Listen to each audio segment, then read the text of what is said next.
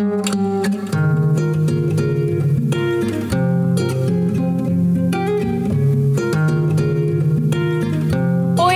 ik ben Paula en wat leuk dat je luistert naar mijn podcast. Eind februari sprong ik in het vliegtuig om mijn saaie werkplek in Nederland om te ruilen voor een fijn verblijf in het zonnige Lagos. En ik ben niet de enige. Steeds meer mensen kiezen ervoor om in het buitenland hun werkzaamheden voor te zetten. In deze podcast praat ik jullie bij over alle voordelen en natuurlijk ook nadelen die komen kijken bij zo'n internationaal avontuur. Dit doe ik niet alleen, maar samen met andere ondernemers die ik hier ontmoet. Waarom zijn ze naar het buitenland gegaan en wat voor werk doen ze eigenlijk? Is het moeilijk om naar het buitenland te gaan en ga je dan alleen of neem je iemand mee? Je hoort het allemaal in deze podcast.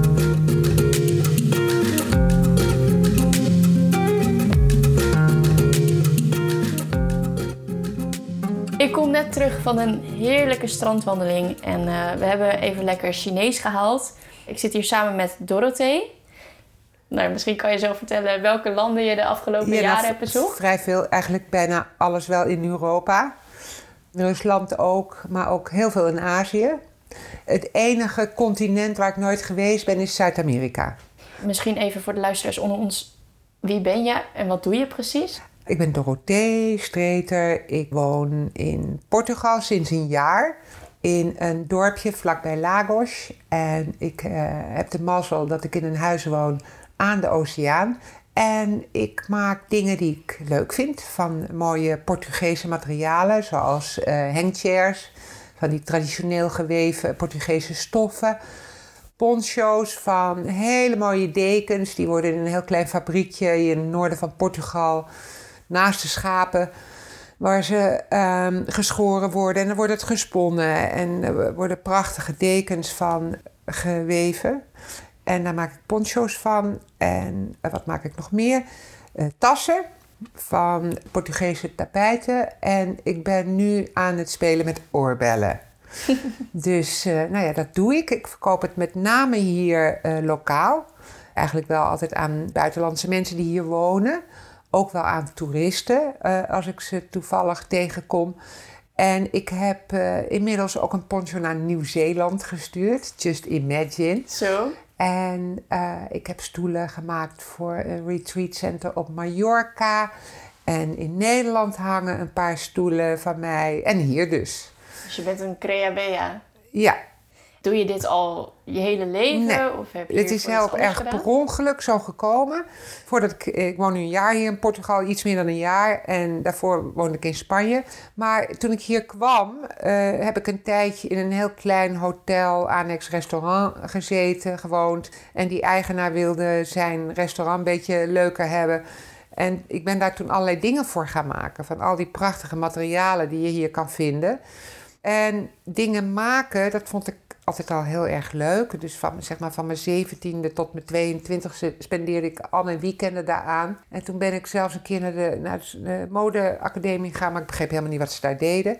Want ik wilde gewoon dingen maken. Dus toen is dat allemaal heel erg verwaterd. Ja, voor mijn kinderen heb ik wel konijnenpakken, tijgerpakken of Batman-capejes gemaakt als dat aan de orde was. Je zegt voor mijn kinderen, want hoe oud ben je? 64, ja. Ik heb twee grote zonen, die zijn inmiddels 29 en 31.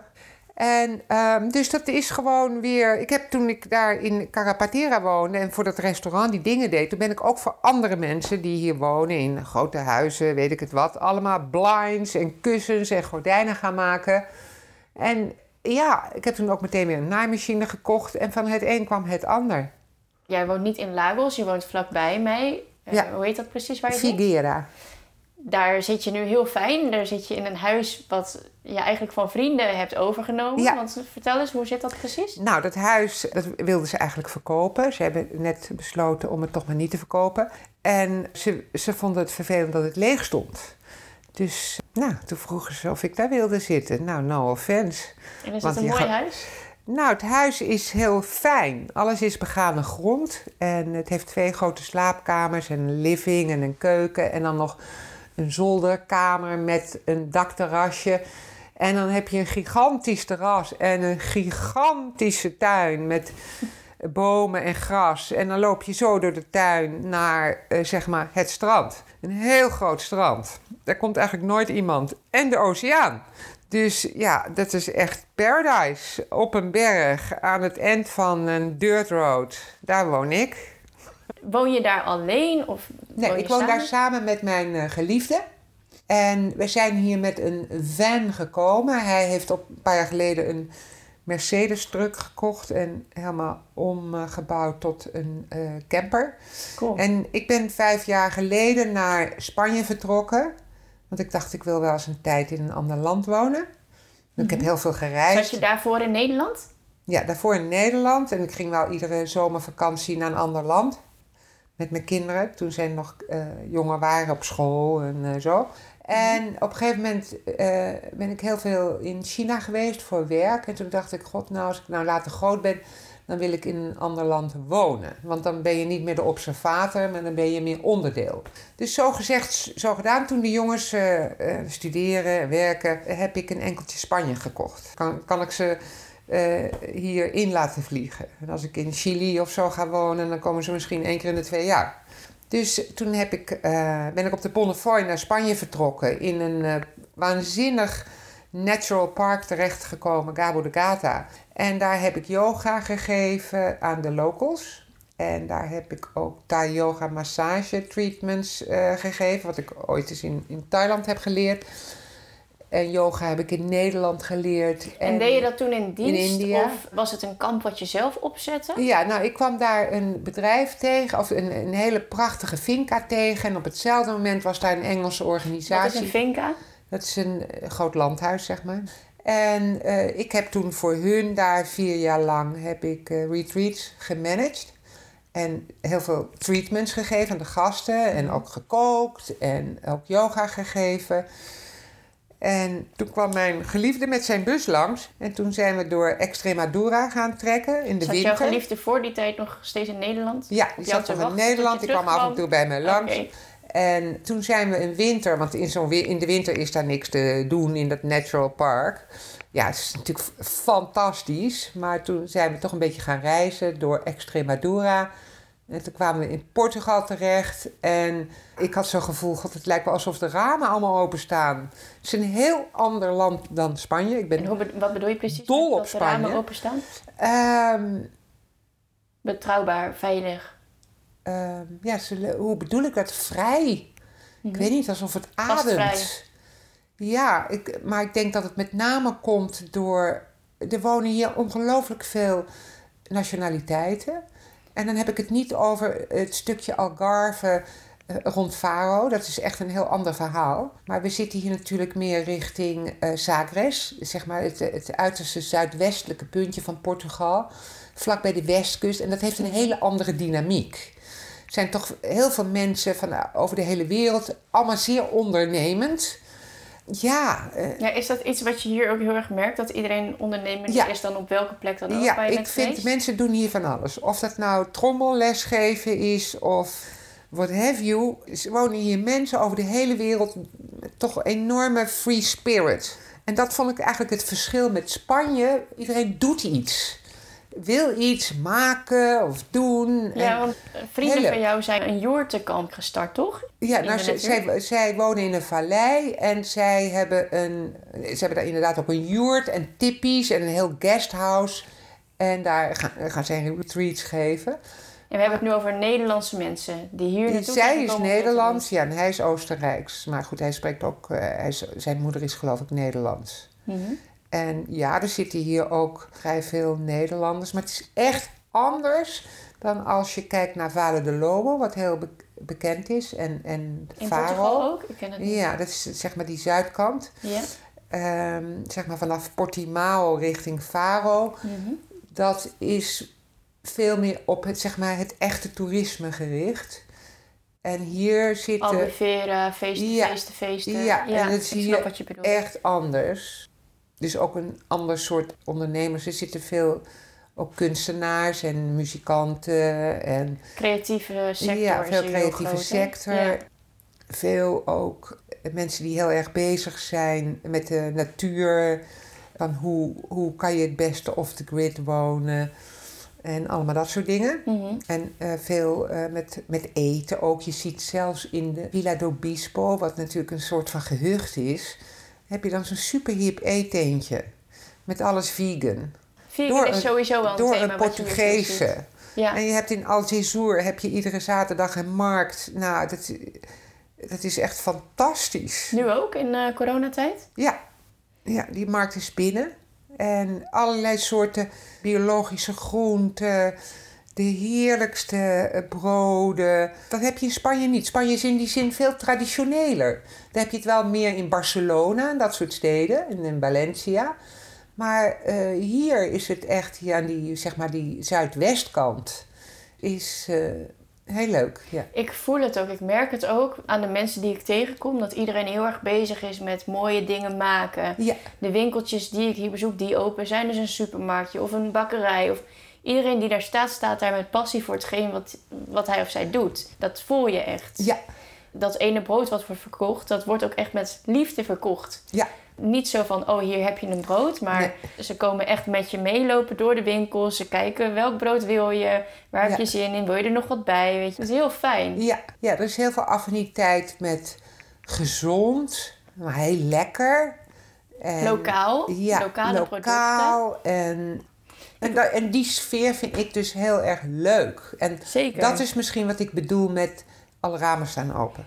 Ik wil nog heel even met je terug naar Spanje. Want je Ja. zegt, ik ga naar Spanje, ik ga niet naar Chili. Want er komen mijn jongens niet mij bezoeken, dat is misschien te ver. Waarschijnlijk kwamen je zoons af en toe langs om je hoi te zeggen. Ja. Zijn zij ook zo internationaal? Waren zij ook altijd van het reizen? Ja, nou, ik heb ze altijd meegenomen op reis. Van heel kleins af aan gingen wij iedere zomer naar een land waar we nooit geweest waren.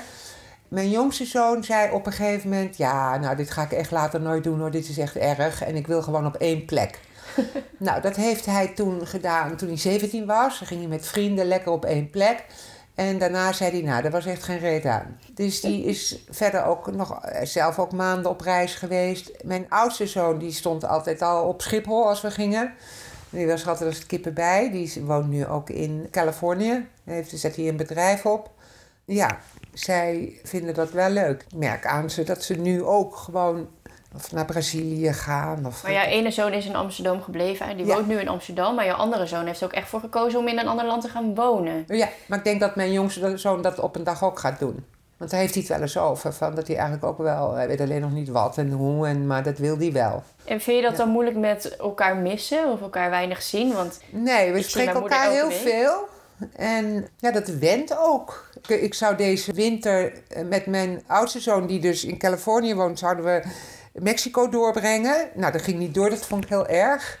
En, en op dat soort momenten ging ik opeens ook rekenen. Ik dacht, mijn god, dit is niet normaal. Ik heb hem twee jaar niet gezien of zo. ja, dat is echt lang. Maar tegenwoordig, je kan elkaar zo makkelijk bellen. Ik weet nog dat toen ik op reis ging, toen was ik 27. Ik heb gewoon mijn ouders in een jaar misschien twee keer gesproken. De eerste keer dat je lang op reis ging was je 27. Ja, Dus daar begon het eigenlijk. ja. Ik vind het nog even leuk om te beginnen over hoe jij begon met reizen. Want jij ging op je 27ste, maakte jij je eerste reis.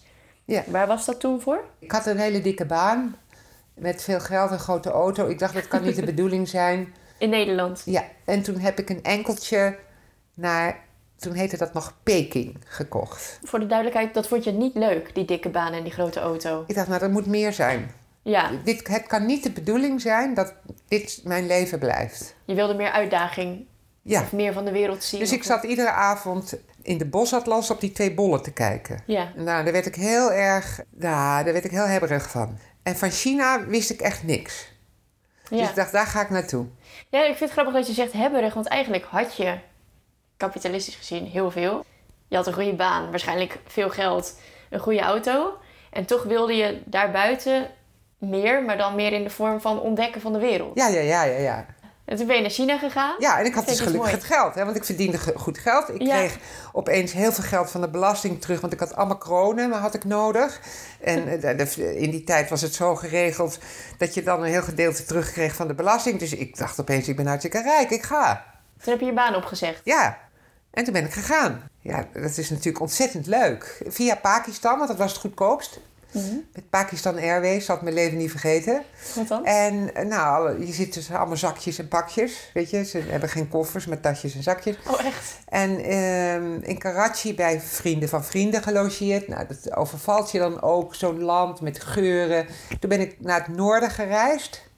Nou, dat was ook op zich een avontuur, want er, iedereen zit de hele dag aan je. En Oh. de hele avond wordt er geklopt op je deur.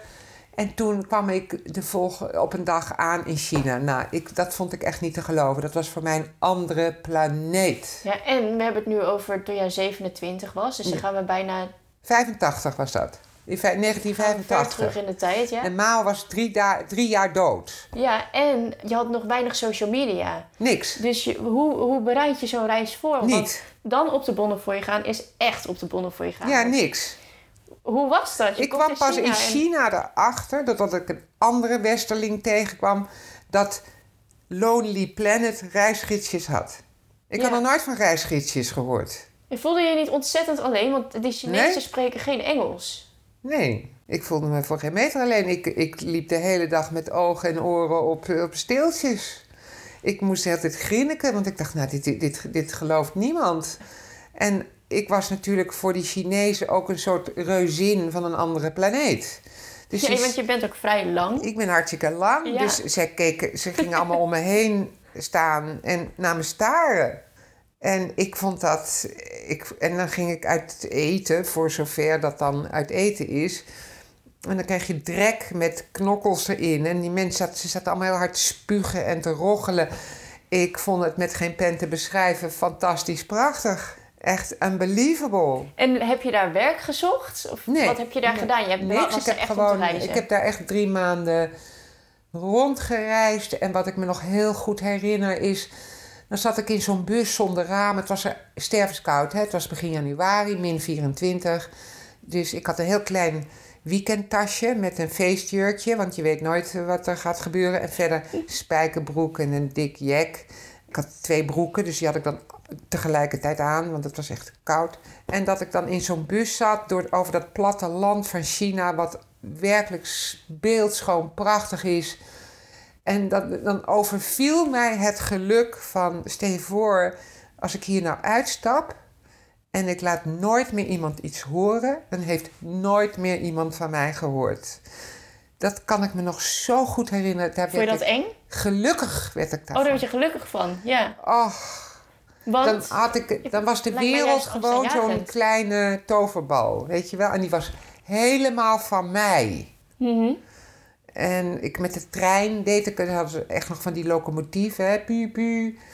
En dan nam ik dat bovenste bed en dan kwam zo'n heel compartiment allemaal kijken hoe die lange, rare vrouw daar bovenin lag. En ze deelde ook alles zonder bloempitten en ze rookte als een dolle. Dus dan deed ik steeds het drama over, want het stikte bijna. Dus dat was de communicatie.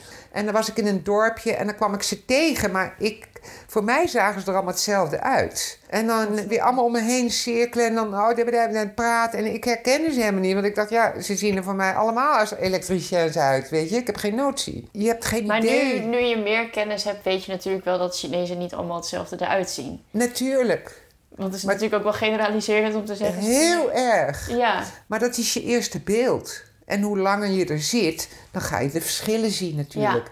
En alles was grijs, maar een hele mooie kleur grijs. Hè? Zoals je Shanghai in de winter nog steeds is dat prachtige grijs. qua lucht bedoel je. Of... Ja, ook de gebouwen en de elektriciteitsdraden, dat heeft een bepaalde sfeer. En ik had zo'n turquoise jack. Daar voelde ik me eerst opzichtig in. Dat werd gelukkig viezig van het reizen. Dat je wordt zelf ook een beetje grauw. Je zoomt natuurlijk altijd in hoe lang je ergens blijft. En dan ga je de mensen ook herkennen. Alles wordt natuurlijk anders. Je moet eraan wennen. Maar in het natuurlijk. begin weet ik nog dat me dat echt, dat ik dacht, nou dit geloof je niet. Dit is een andere planeet. Jij ging erheen, je had een lekkere pot geld, want je had een goede Ja. baan, huttete. Toen was je in China. Op een gegeven moment moet je dan toch wel gaan denken aan geld verdienen. Nee, want ik dacht ik ga een jaar op reis. En je, oh, je kon een jaar op Ja, reis ja, van het geld wat je had. Dus je bent een jaar op reis gegaan Ja, zonder Ja. je zorgen te hoeven maken. Nou, dat is natuurlijk... Nee, sterker nog, ik, ik ben toen nog meer landen in Azië rond geweest. En op een gegeven moment ben ik naar Australië gegaan. En daar woonde een vriendinnetje van mij, die kende ik al van de lagere school. En die had ik ooit gezegd, nou kom misschien wel een keer langs. Verder nooit meer contact gehouden. En toen ik landde op uh, Sydney Airport heb ik haar gebeld. Yo, ik ben er. Oh, leuk. Kom maar logeren. Dus daar ben ik toen gaan wonen. En toen, ik werkte voor Ogilvy in Amsterdam. En Tom Bruns, het was de directeur van Ogilvy, die zei tegen mij... waar je ook bent ter wereld, als je daar wil werken, kan je altijd bij Ogilvy. Ga ik je helpen. Dus ik dacht, nou, zit niet leuk, dan wil ik wel blijven. Dus ik ging daar naar Ogilvy. Nou, ik was daar meteen weer weg. Ik dacht, ja, dat is een soort stuivertje verwisselen, weet je? Plaatsje verwisselen. Dat ga ik natuurlijk van mijn levensdagen niet doen. Je wilde nog steeds dat werk niet? Nee, gewoon. Ik was daar, op dat moment had ik daar allemaal helemaal geen zin in. Ja, en waar had je wel zin in? Wat, wat heb je toen gedaan? Ehm, nou, uiteindelijk ben ik weer terug naar uh, Nederland gegaan. Een jaar voordat ik op reis ging, leerde ik de vader van mijn kinderen kennen.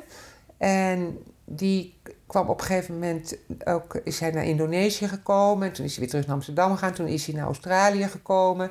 En toen zei hij, nou voorlopig kom ik niet meer. En toen eh, ben ik toch na een paar weken teruggegaan. Toen was ik al een jaar onderweg en ben ik terug naar Nederland gegaan. En waarom, dat vraag ik me niet. Ik begrijp dat nog steeds niet. En daar heb ik ook geen spijt van. Maar dat je denkt, ja, fascinerend hoe het leven kan lopen, hè? Maar wat is de eerste ervaring die je had met werken vanuit het buitenland dan? Ik heb voor een Nederlands designbureau, die wilde een kantoor in Shanghai. Dat heb ik voor hun georganiseerd. En toen mhm. zat ik gedurende vier jaar, iedere zes weken in Shanghai. En, en daar leerde je dus ook wel hoe het was om echt ergens steeds te zijn. In het buitenland te zijn. Ja, dat je, dat je de winkeltjes op de hoek kent. Dat je de taxichauffeur kent. En toen dacht ik opeens, reizen is leuk. En dan ben je echt observerend.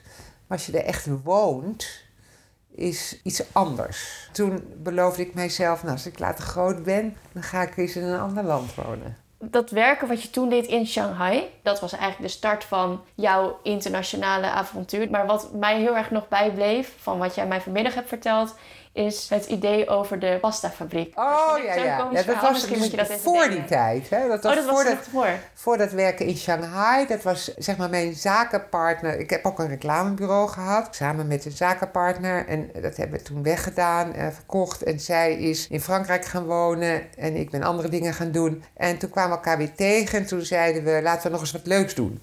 Dus toen eh, vertelde zij dat ze in Frankrijk stond een mannetje met een klein winkeltje en die maakte verse pasta. Het was 2000 en dat had je nog niet echt in Nederland. Mhm. Dus wij zeiden tegen elkaar: wij worden de pasta-koninginnen van Nederland. Dus wij gingen op onderzoek. En dat moest dan een fabriek worden, want we zagen het allebei wel zitten met zo'n witte jas aan, weet je wel. En dan machines en kratjes. Dat leek ons wel wat. En uh, ook ben ik pasta-professor geweest in Italië. Nou, heel Italië natuurlijk eh, qua eten gezien. En pasta. Van die Wie is dat, die pasta-professor? Is dat een bekende in de pasta? Nee, dat is dan zo iemand eh, via Dominioni. Dan hadden we dan dus van die grote machines. En die adviseerde ons om een dag met die man te praten. Want pasta is een heel delicaat product. Dus, Helemaal in Italië. Ja, dus dat was natuurlijk ongelooflijk geinig. We hebben er ook echt absoluut een, een, een studie van gemaakt. Waar halen we het beste meel? Dat is heel bepalend. Maar goed, anyway, die fabriek. Toen reden we uh, op zo'n uh, parkeerterreintje of zo'n uh, industrieterreintje bij Amsterdam rond. En toen kwamen bakkerij Bart, heette dat geloof ik. Die had kratjes. En die bakker die legde uit wat hij deed. Nou ja, alles is een systeem. Dus het was een handig verhaal. En ik zei tegen Anne van... Nee, dat gaan we natuurlijk helemaal niet doen. Dat is geen ruk aan zeg we doen wat we goed kunnen. We bedenken gewoon een leuk concept rond de illusie van het koken. In die tijd kwam dat prefab food kwam heel erg op. Mhm. Of eh, van die hele chique, dure, ingewikkelde kookcursussen. Wat nou te zeggen van je koopt hele goede ingrediënten. Je gaat naar huis en in maximaal een kwartier heb je een waanzinnige, lekkere, supercoole maaltijd op tafel. Nou, dat was de gedachte. Zelf kon je dat maken. Ja, dus wij verkochten in die winkel verse pasta en alle soorten en maten. Ook gevulde raviolis, hele mooie sauzen. Waar was eh, die winkel? In Bussum, in Velp, in San Poort, in Voorburg. Want ik vind het zo mooi. Je gaat heel snel. Je zegt, we deden dit, we deden even dat, we deden zus zo. En toen zaten we ineens, hadden we vier winkels door Nederland. Dan denk ik, dat is niet zo makkelijk als je het doet. Nee, dat, dat, is ook, dat hebben we wel een aantal jaar over gedaan. En, ja, oké, okay, daar gaan jaren En ik ben daar ook na zes jaar uitgegaan. Mhm. En zij heeft uiteindelijk ook al die winkels afgestoten. Want dat is um, best een heel gedoe. Liep het goed? Ja, dat wel. Maar je hebt dan met franchise-nemers te maken. En op zich ik vond het helemaal fantastisch. Hè? Ik had nog nooit Het idee sloeg dus aan. ja, ook. ik had nog Ja, nooit winkeltje mooi. gespeeld. En wij hadden die machines, die hebben we bij een fabriek ingezet. Vond ik ook cool, hè. Ging naar Italië en daar stonden die machines klaar met mijn naam erop. Dat je denkt, nou, dit is- lijkt wel een film. Ja, Nou, in ieder geval... Die zo het begin van McDonald's, weet je wel. ja, dat je denkt, nou, ik heb machines, weet je. Ik heb gewoon normaliter alleen een föhn. En nu Ja. had ik gewoon pasta-machines. Ja, Wat moet ik ermee? Ja, en dus die hadden we in een fabriek in Biddinghuizen gezet. En daar ging ook het mail naartoe. En alles is natuurlijk heel leuk. Je kan een pallet mail, want we begonnen met één winkel. Want je moet eerst zelf winkeltje spelen, wil je weten hoe die dynamiek werkt. Dus zie maar eens een pallet naar Nederland te krijgen, dat gaat niet. Dus we hebben echt helemaal een aarde bewogen. Een, iemand uit Aalsmeer van een bloemenveiling, die wilde dan... Ah ja, joh, wijfie, neem ik voor je mee. En die kwamen mij de straat inrijden. Dat je denkt, nee, die moeten naar Biddinghuizen. Maakt niet uit. We verkochten pasta borden, pasta pannen, pasta boeken, tapenades, olijven, gevuld, ongevuld, kazen, weet ik het wat, desserts. Dus je kon dat allemaal kopen. En dan ging je naar huis en dan kookte je die pasta een paar minuten. En je deed iets leuks met die saus. En iedereen zei, wauw, wat kan je koken? Dat is leuk. Ja. We kwamen natuurlijk allebei uit de reclame, dus we hadden een vracht aan persberichten uitgestuurd. Dus we stonden zelfs in het Financieel Dagblad. Dat iedereen dacht dat we een concern hadden. Zo. Een winkel. Heel grappig. En ook een winkel in Amsterdam geopend. En dus in die andere plaatsen. En ja, dat is een heel gedoe. Want dan krijg je personeel en die stelen. En het zijn allemaal geen hemelstormende bedragen. Maar dat kan je niet hebben natuurlijk. Dat is heel vervelend. Dus die Ja. moeten dan daaruit. Maar dat kan ook weer niet in Nederland. Die moet je dan nog maanden meegeven. Wat ik heel grappig vond aan hoe je het vanmiddag vertelde ook, is je idee was, we starten een pastafabriek.